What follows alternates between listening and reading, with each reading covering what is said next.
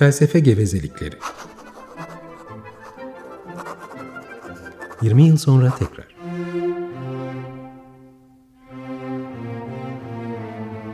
Hazırlayan ve sunanlar Oruç Araoba ve Ferhat Taylan.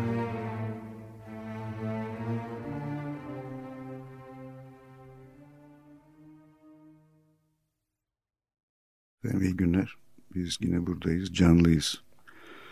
Telefon numaramız da var biliyorsunuz. Bu PBX'li harika bir telefon. Neler yapıyor neler. 296 23 89. ya Barış bu enlemle boylam senin oturduğun iskemle mi oluyor? Bina. Peki saniye maniye bilmem ne falan çok dakik bir şey veriyor. Peki efendim iyi günler. Ee, yine ilkbahar olmadan yaz olacak galiba. İki yıldır zaten bu e, ben erik ağaçlarını gözlüyorum. Hı. İki yıldır e, bahar döken Mart olmadı. O yüzden de erikler müthiş meyve verdiler ama e, büyük çoğunluğunu tutamayarak döktüler. Bakalım bu yılda mı aynı şey olacak? Çünkü şimdi koca karı e, soğukları geliyor. Berdel Acus önümüzdeki hafta. Onunla birlikte soğuk olmazsa yine erikler aldanacaklar. Onlar alışık çünkü. Evet, nasılsın Çekirge? Sağ olun, siz nasılsınız? İyidir. Gazete getirdiniz. Evet, bir haber var. Bu efendim Manisalı gençler var. Hani geçenlerde konuşmuştuk ya. Hı hı. Yani şimdi Pınar Selek ne yapabilir diye. Evet. Bak İçişleri Bakanlığı mahkeme verilebiliyormuş. Evet maddi ve manevi tazminat. Evet Man Manisalı gençler ee, kaç tanesi 16 gençten 13'ü öteki 3'ü vermemiş nedense. İçişleri Bakanlığı aleyhine toplam 759 milyar lira maddi ve manevi tazminat davası açmışlar. Bakalım göreceğiz ne olacak. Bir ilginç bir şey dikkatimi çekti. Şimdi 2 yıl 3 ay yatan var, 3 ay 20 gün yatan var, 2 ay 18 gün, 9 ay 20 gün, 11 gün. Önemli olan tabii sonra beraat etmiş olmaları. Yani dava tabii, uzun tabii. sürdüğü için. Tabii ve bir, bir de öğrenci oldukları için yani evet. öğrenimin öğrenimlerinde şey yapmışlar. Ama ilginç bir, bir nokta bak. Şimdi bana mı öyle geliyor yoksa öyle mi? Ee, daha uzun yatanlar daha çok maddi, daha az manevi istemişler. Evet, benim de dikkatimi çekti ona bakarken. Niye acaba? Ee, işte yani okulları aksadığı için e, yani iş hayatlarına falan da ha, yansıdı. Evet, yani birisi Mantığa iki yıl, üç ay yatmış, öteki on bir gün kalmış. Evet. O yüzden maddi 500 milyon istiyor, 5 milyar manevi, manevi istiyor. istiyor. Öteki iki yıl, üç ay yatanlar ise 10 milyar maddi, 100'er milyon manevi istiyor. Evet yani manevi tazminat eğer orada gördükleri kötü muameleyi mesela ve bunun yani kendilerinde açtığı manevi sorunları gidermeye yönelikse yani 100 milyon hem az bir para hem de yani ötekilerden daha az istemeleri için bir sebep yok ortada. Evet, Ama bir mantığı vardır herhalde bizim çözemediğimiz. Herhalde avukat o bildiği işin işleri nasıl yürüyeceğini, herhalde. yani hakimlerin ne, ne düşüneceğini bildiği için de öyle yapmış. Bunun tabii ama ölçüsü ilginç yani. işkence görmüş biri mesela ne, ne kadar tazminat verilecek. Evet, neye göre kadar, maddi, hangisi göre. maddi, hangisi manevi değil mi? Evet yani. yani. evet. Peki bugün e, Peki başla bakalım. Şeye başlıyoruz. E, temel hak ve özgürlüklerimizi teker teker e, tartışmaya başlayacağız konuştuğumuz gibi. Hı hı. E, bunların başında da e, şey geliyor tabii yaşam hakkı geliyor. Evet. Ee, yine ben aynı kaynaktan bu İstanbul Üniversitesi Hukuk Fakültesi İnsan Hakları Uygulama ve Araştırma Merkezi'nin derlediği İnsan Hakları kitabından. Burada da Bülent Tanır'ın bir yazısı vardı. E, kişi dokunulmazlığı e, denen şey hukuk bilinde. Yani yaşam hakkını da e, kapsıyor ama onunla beraber işte maddi ve manevi varlığını koruma ve geliştirme hakkı biçiminde formülleştirilen e, hak. E, bu da işte uluslararası insan hakları metinlerinde genellikle yaşam hakkının kullanılmasının önündeki engellere karşı korunma biçiminde düzenlenmiş. Şimdi ama şeyi ayırt etmek lazım değil mi? Ee, yani kişi dokunulmazlığı e, bir hukuk ilkesi. Hı hı. İnsan haklarından birisi değil. Değil mi?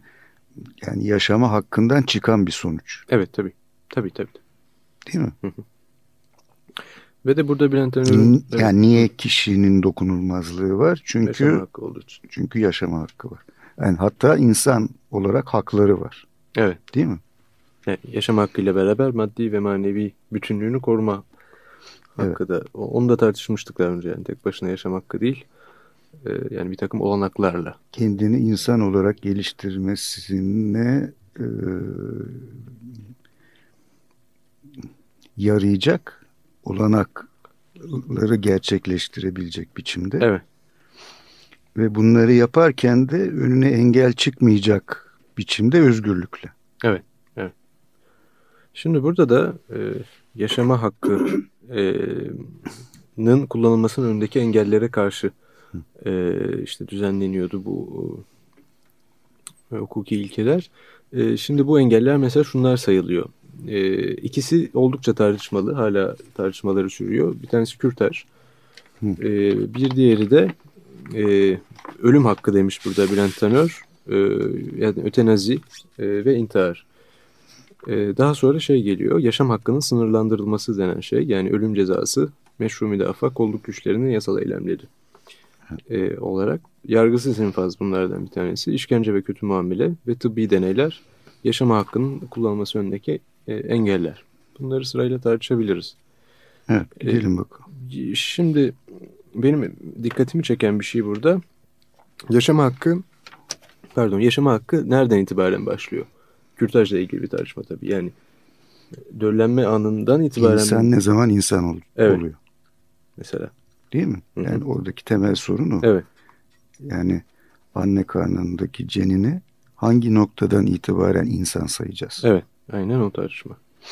Ne diyor Bülent? Şimdi e, diyor ki burada yas yaşama olgusunun başlangıcı sağ olarak doğ doğmak koşuluyla ana rahmine düşme anıdır. E, diye girmiş. Yaşama hakkı da olsa olsa bu andan itibaren söz konusudur diyor. Bundan öncesi işte kişilerin çocuk sahibi olmayı istemeyip isteyip istememe haklarıyla ilişkilidir diyor. Hı. Evet. İşte zaten de aile planlaması devletin görevleri arasında sayılmıştır vesaire. Yani iki tip galiba görüş e, şu ayırabiliriz kürtajla ilgili. Bir tanesi e, yani ana rahmine düşme anından itibaren varlığı insan sayıp bir olanak varlığı olduğundan yola çıkarak e, kürtajı da yani bu işte bu olanın evet. engellenmesi olarak görmek. Fakat yani anneden ve babadan gelen 23'er kromozomun birleşip 46 kromozomu tamamladığı anda evet. bir insan hücresi meydana geliyor. Değil mi? Kuramsal olarak orada artık bir insan var. Evet.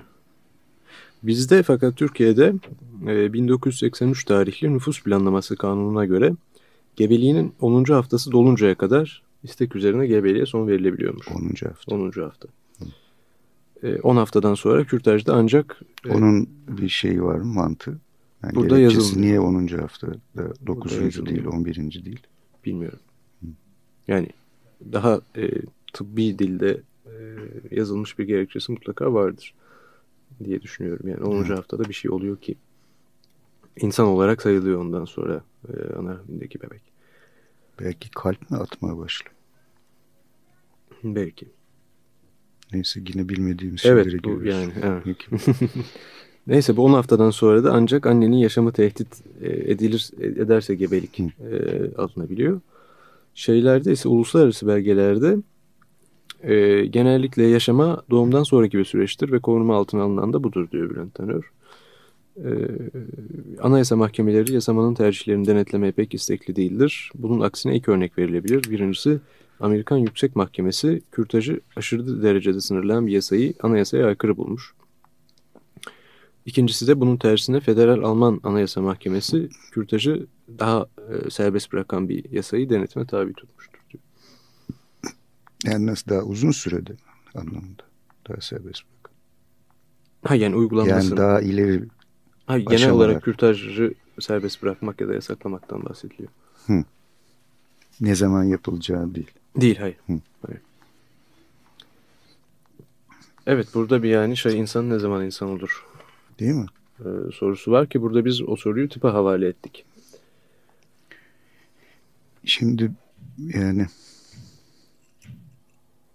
yani belli bir gözle bakınca aslında neyse yani yeni doğmuş bir çocuk bir işte hani sırtına şaplığa vurdular ağlattılar. Hı. Ciğerleri çalışmaya başladı. O anda mı acaba insan oluyor yoksa demin işte denildiği gibi 46 kromozom tamamlanıp ilk hücre meydana geldiği zaman mı? Mi? Yani kesin bir yargıya varmak Karışık bir iş. Karışık bir iş.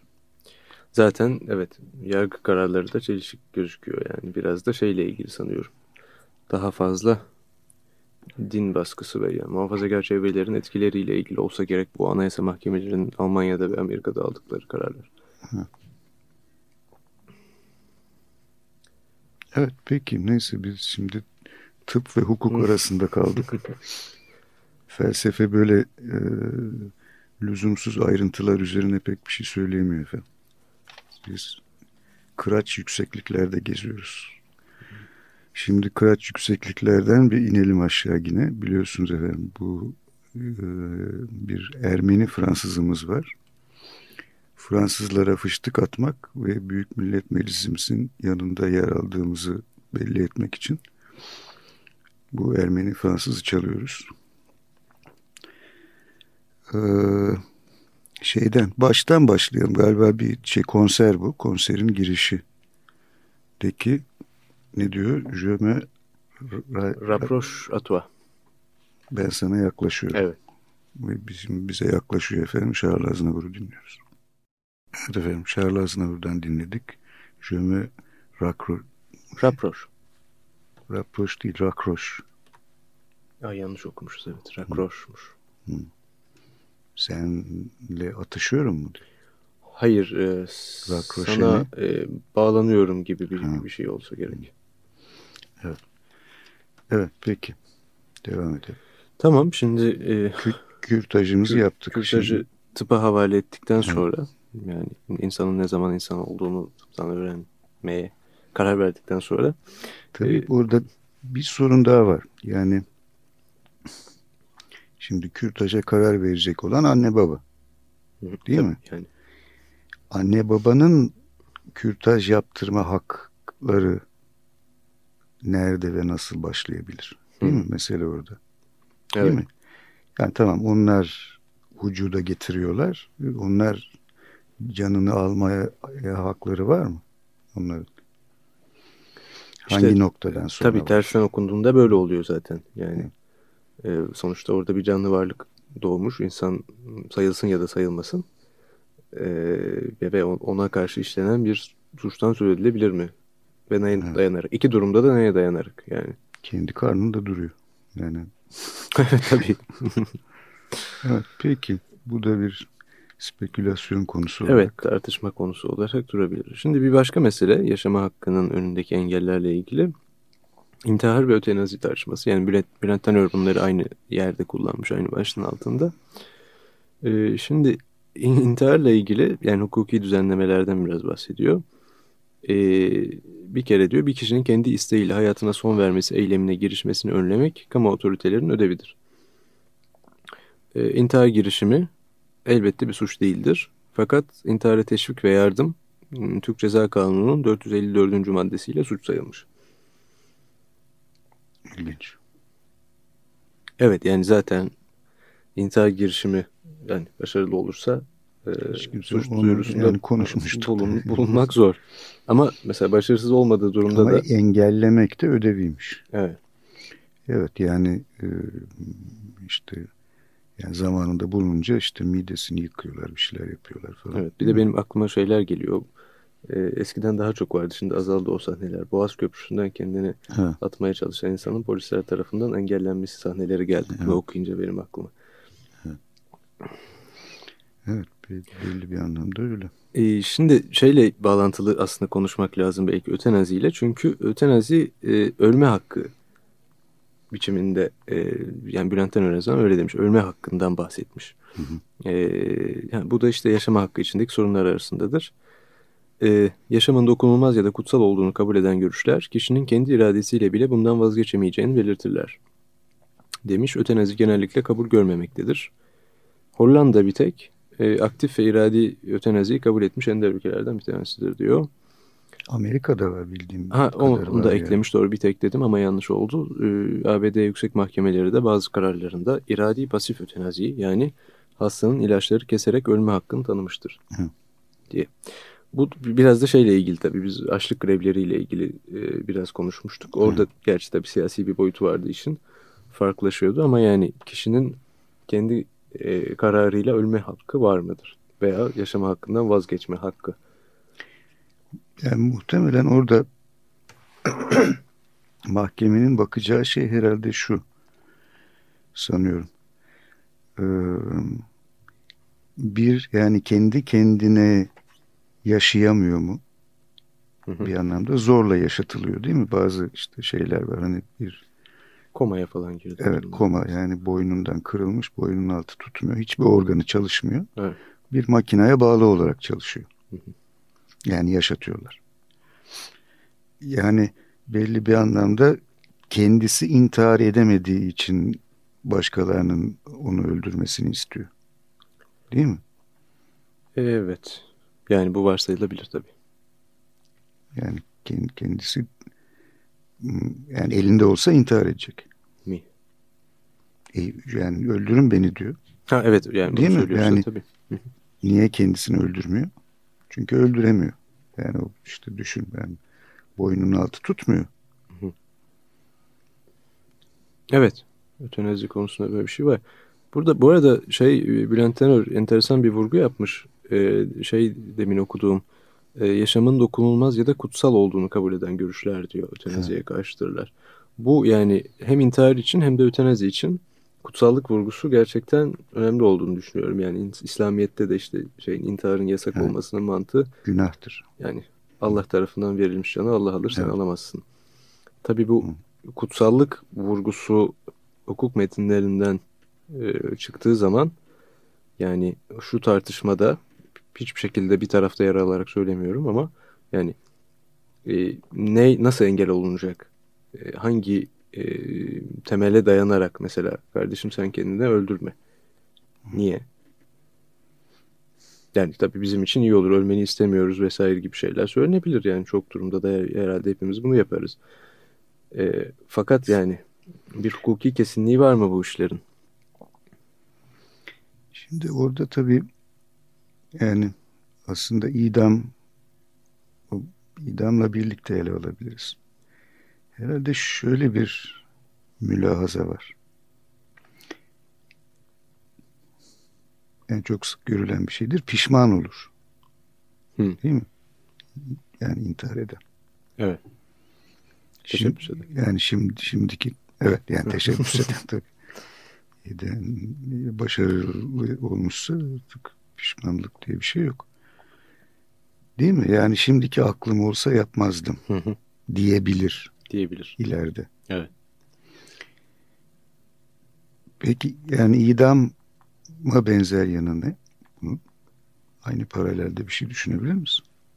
Evet o zaman olanakla bağlantılı hale gelir. Yani pişman olma olanağını ortadan kaldırır kendisini öldürerek mesela. Evet orada da şey var değil mi? Yani, yani tarih boyunca birçok insanın suçsuz yere idam edilmiş. Yani idam edildiği evet. görülmüştür. Geri dönüşü temizi yok. Değil mi? Yani geri evet. dönüşü yok. yani bir bütün olanak bir olanaklar bütününü olduğu gibi yok ediyorsun. Evet. İnsanı öldürdüğün zaman. Tabii. Yani idam cezası yasalarda bulunsa bile bulunsa bile ki var yani bir, işte bizimkinde hala var. var. Yani Avrupa'da yok ama Amerika'nın bazı yerlerinde yani yoktu yeniden kondu bir şeyler. Değil mi? Yani oradaki temel mülazı da yani çünkü bir insanı öldürmek ne demek? Bütün bir olanaklar manzumesini imha etmek demek. Evet.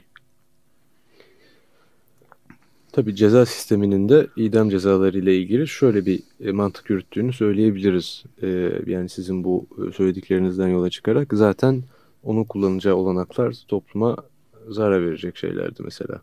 Evet. Yani işte 20 kişiyi öldürmüştü. En hani şey azılı suçluları genelde Amerika'da da idam ettikleri için yani bir şey mantığı var tabii. Islah etmek değil, yaşarsa topluma zarar verecek. O yüzden tamamen ortadan kaldırılmalıdır mantığı. Evet işte o zaman yine aynı şey çıkıyor ortaya değil mi? Yani toplumu mu düşüneceğiz, bireyi mi düşüneceğiz? Evet. Evet peki. Peki bu yani idamla ilgili Bülent ne diyor? Ee, ölüm cezası ile ilgili e, ayrı bir bölüm halinde şey almış.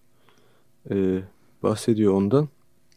Aslında şu intihardan falan bahsettik bu güneşli ve hoş İstanbul gününde bir ara daha mı versek sonra? Verelim hadi. İnşallah vuruşumuza bakalım efendim biz. Ne diyor? Je ne ferai pas me, me adieu. diyor. Benim elvedama ne? Elvedalarımı yapmayacağım tam çevirisi ama yani elveda demeyeceğim. El, elveda demiyor efendim Charles Aznavour. Dinliyoruz. Evet şimdi ölüm cezasına idama geçmeden önce e, yaşam hakkının sınırlanması ile ilgili düzenlemelere e, değinmiş Bülent Tanör. Bizim e, Türk e, Türkiye Anayasası 1982 Anayasası'ndan alıntılar yaparak 17. maddede e, düzenlenmiş. E, yani başta yaşam hakkı vardır diye başlayan sonra ama ile devam eden maddede e, istisnalar şöyle sıralanmış. Ölüm cezası ve bunun yerine getirilmesi, meşru müdafaa hali, bir de e, yasaların kolluk, kolluk güçlerine silah kullanma yetkisi verdiği zorunlu durumlarda meydana gelen ölümler. Ki işte bunlar nedir? E, yakalama ve tutuklama kararlarının yerine getirilmesi, bir tutuklu ya da hükümlünün kaçmasının önlenmesi, ayaklanmanın bastırılması ve olağanüstü yönetim usulleri altında verilen emirlerin yerine getirilmesi. Evet. Durumlarında suç sayılmıyor e, öldürme fiili. Orada tabii yani böyle kocaman bir alan ortaya çıkıyor değil mi? Yani evet. bir polisle bir işte yani sanık karşı karşıya yani vurup ne yapayım kaçıyordu. E tabi şimdi olağanüstü yönetim usulleri altında verilen emirlerin yerine getirilmesi de var mesela. Yani hmm. bizim gibi 20 yıl boyunca o hal e, uygulanan bir yani kimi yerlerinde o hal uygulanan bir ülkede e, çok geniş bir şey tanıyor Evet. Alan tanıyor kuşkusuz. Bülent Tenör fakat ilginç bir şeye e, değinmiş. Anayasanın 15. maddesiyle bu okuduğum 17. madde arasında bir çelişki var diyor. E, çünkü anayasanın 15. maddesi de yönetim usul, e, olağanüstü yönetim usulleri altında bile yani olağanüstü halde ve sıkı yönetimde dokunulamayacak alanlara işaret ederken buradaki konumuzla ilgili olarak da şu hükmü getirir diyor. Bu gibi durumlarda da savaş hukukuna uygun fiiller sonucu meydana gelen ölümler ile ölüm cezalarının infazı dışında kişinin yaşama hakkına maddi ve manevi varlığının bütünlüğüne dokunulamaz. İşte yani yine dışında onlar.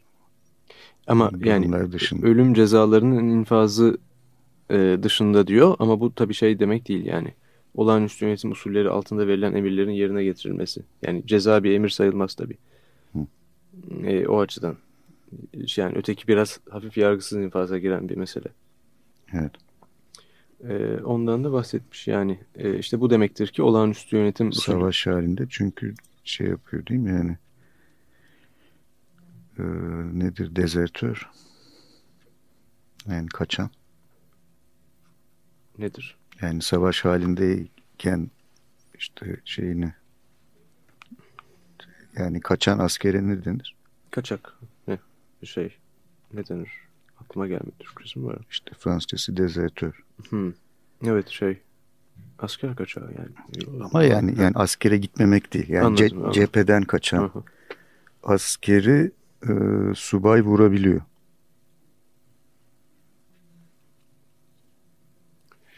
Firar eden. Firar eden. Hı. Firar. Firari asker. Belki de evet öyle deniyordur. E, ha yani şey diyor bu 15. maddede demektir ki diyor Bülent Tanır olağanüstü yönetim usulleri altında bile yaşama hakkı iki istisnai durum olan savaş halleri ve ölüm cezalarının infazı dışında ortadan kaldırılamaz. E, yani bunu da 15. madde düzenlemiş işte ve bu maddeler arasında bir çelişki var diyor. Hı. Evet. E, ondan sonra da istiyorsanız biraz şeyden bahsedelim. Ölüm cezasından. Evet.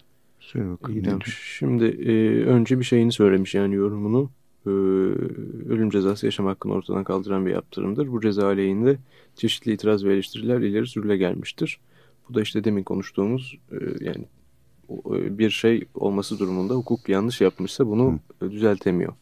Telafi edilemez. Telafi edilemiyor e, ve caydırıcı bir etkisinin somut olarak kanıtlanmayışını da en sona koymuş ama ondan önce şey var. Yani bunun devlet tarafından tasarlanarak tahammüden işlenen bir şiddet fiili ve hatta cinayet olduğu görüşleri de bunlar da e, sunulan eleştiriler arasında.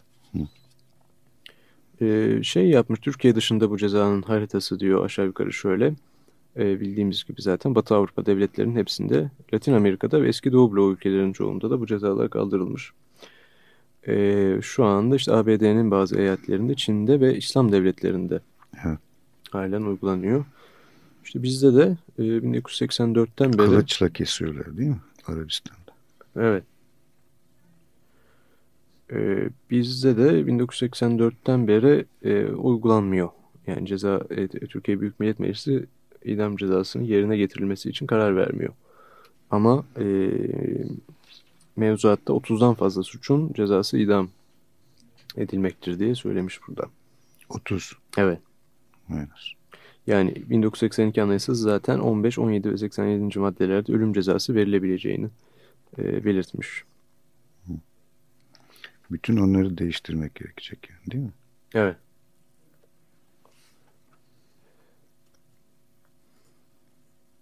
Evet yani işte bizim de imzaladığımız e, İnsan Hakları Avrupa Sözleşmesi aslında ölüm cezasını yasaklamıyormuş. Fakat buna ek olarak çıkarılan ek Altınoğlu protokolde e, barış zamanlarında e, ölüm cezalarının kabul edilmemesi esası yer alıyormuş.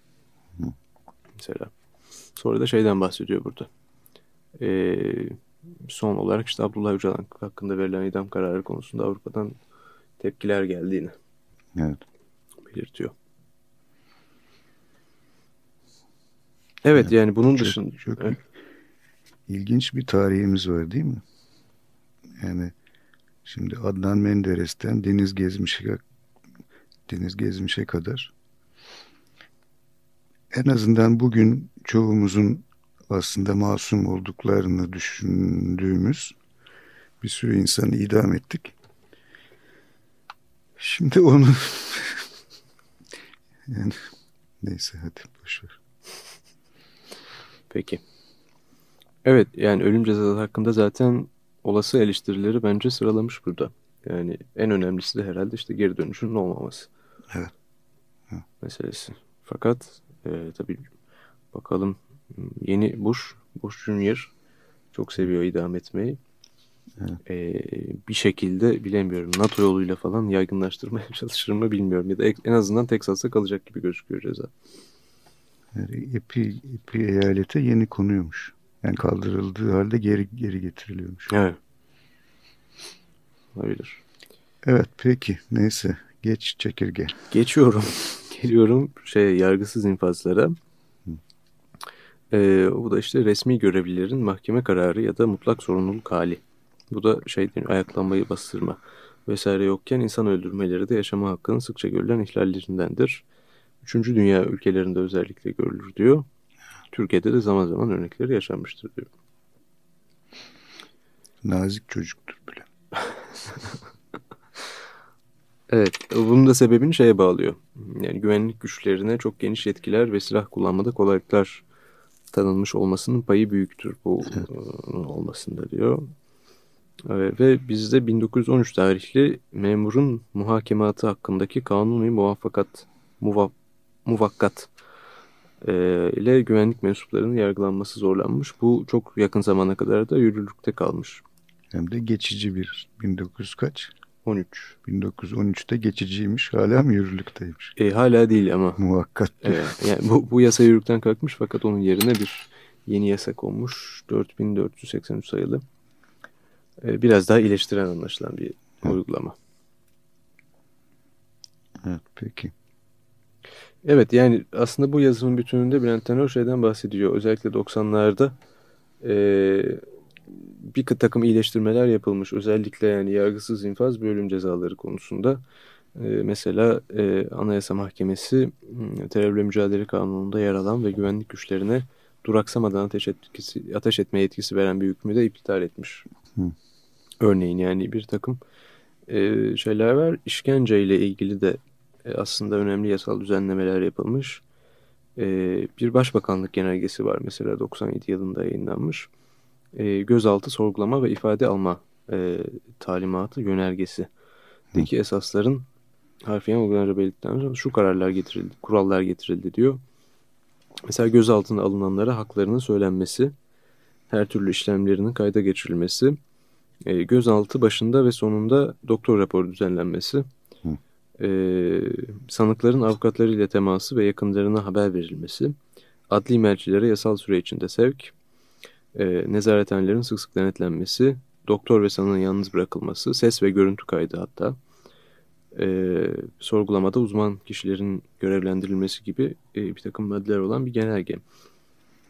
Şey yok mu? Birçok ülkede şey vardır. Avukatının da bulunduğu bir şeyde ifade alınır. Hmm. Amerika'da var sanıyorum. Evet. Avuk yani avukatım gelene kadar hiçbir şey söylemeyeceğim. Yani evet, filmlerden bildiğim şey deme hakları var bildiğim evet. kadarıyla. Burada öyle bir şey geçmiyor ama avukatlarıyla teması diyor. Tabii bir takım şeyler e, pek gerçekçi görünmüyor yani.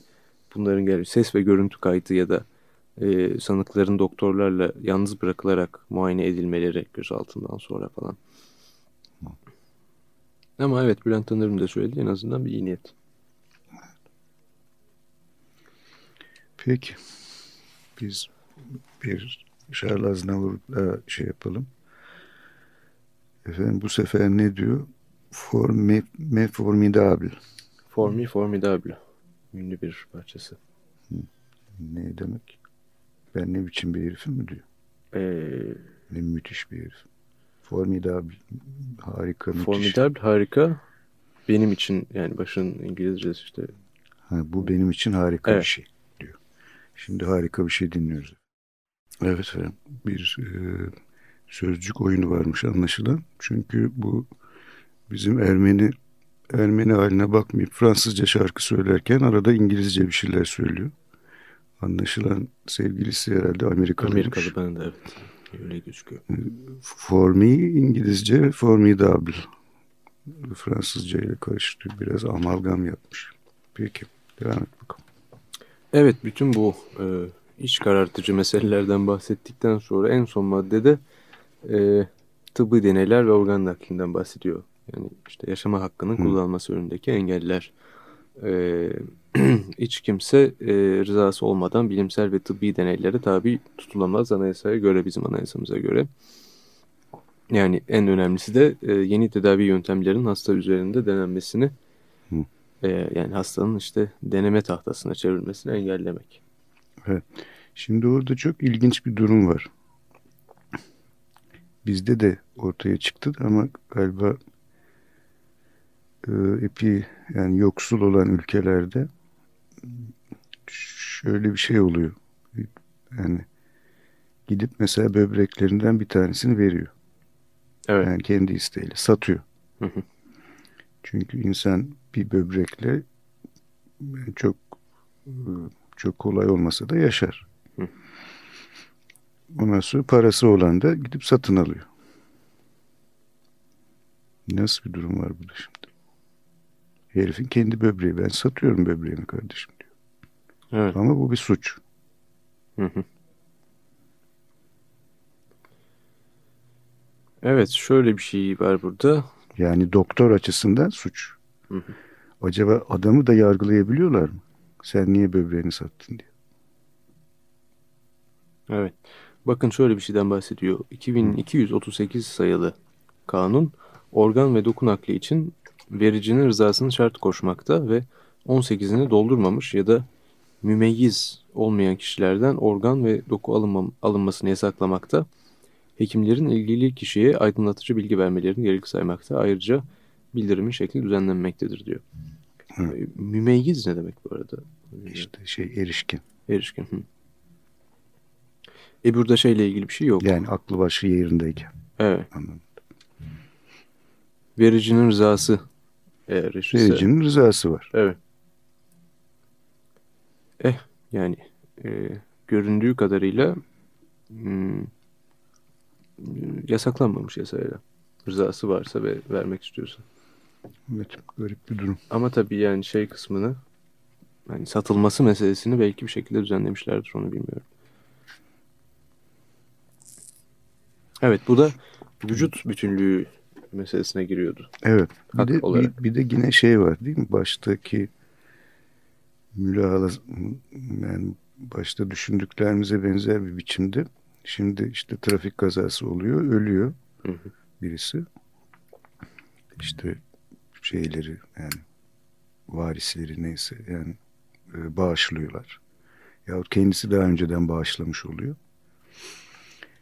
Orada da şey çıkıyor değil mi ortaya? Ee, yani hangi noktada ölmüş sayılacak? Evet. Çünkü yani organların belirli bir süre yaşar tutulması lazım. Hı hı. Yani şey yapılmadan, nak, nak- nakledilmeden. Yani değil mi? Ancak öldüğü tıbben kesin olduktan sonra nakil yapılabiliyor. Evet böyle olmalı. Peki. Evet şeylerin e, yani maddelerin bütünlüğü böyle. Yaşama hakkının kullanılması önündeki engeller. Derken burada yani dikkati çekecek olan bizim baştan beri konuştuğumuz e, insan haklarından üstün tutulan değerlerle e, insan haklarının çatışması. Bu belirli örnekte de yaşama hakkından üstün tutulan yani ne bileyim öz- özellikle mesela ulusal güvenlik veya toplumun korunması. Yani Hı. ölüm cezasından bahsediyorum tabii. Bu durumlar olduğu zaman e, yani ölüm cezası ve işkence meşrulaştırılmış olabiliyor. E, işte söz edilen gerekçelerle. İşkence değil tabii. İşkence işkence adı adı verilmiyor ona. Tabii doğru yani, Yani- yasal değil elbette ama hani Yani birazcık işte hmm, konuşmasını sağlamak falan açısından. Daha rahat konuşmasını sağlamak açısından bazı işlemler yapılabiliyor. Evet. evet bu arada programımız giderek bir hukuk programına, amatör hukuk programına. Amatör, hem de ne amatör. Amatör bunu Evet. giderek felsefeye çekmeliyiz. Bülent, Bülent'i davet edelim bir ara. Profesyonel hukuk programı olsun. Evet. Doğru Evet. dürüst yapalım bari. Biz şimdi biraz amatörce yürüyelim. Sonraki programlardan birisinde de Bülent Tanör çağırırız. Olur. Peki efendim iki parmak kalktı yukarı. O yukarıda bir tane var. iki tane değil. Hak yani. Evet efendim. Şimdi Charles Aznavour da bize veda ediyor. Ee, konserin son parçası bir de epey ünlü bir parçasıdır. La Mamma. Biz size ne dileyelim? İyi haftalar di- dileyelim. İyi haftalar, iyi martlar ve iyi erik erik çiçekleri diyelim efendim. Bir bakınız pencerenizden. Yerlerde belki görürsünüz böyle bembeyaz erik çiçeklerini seyredin. İyi günler. Görüşmek üzere.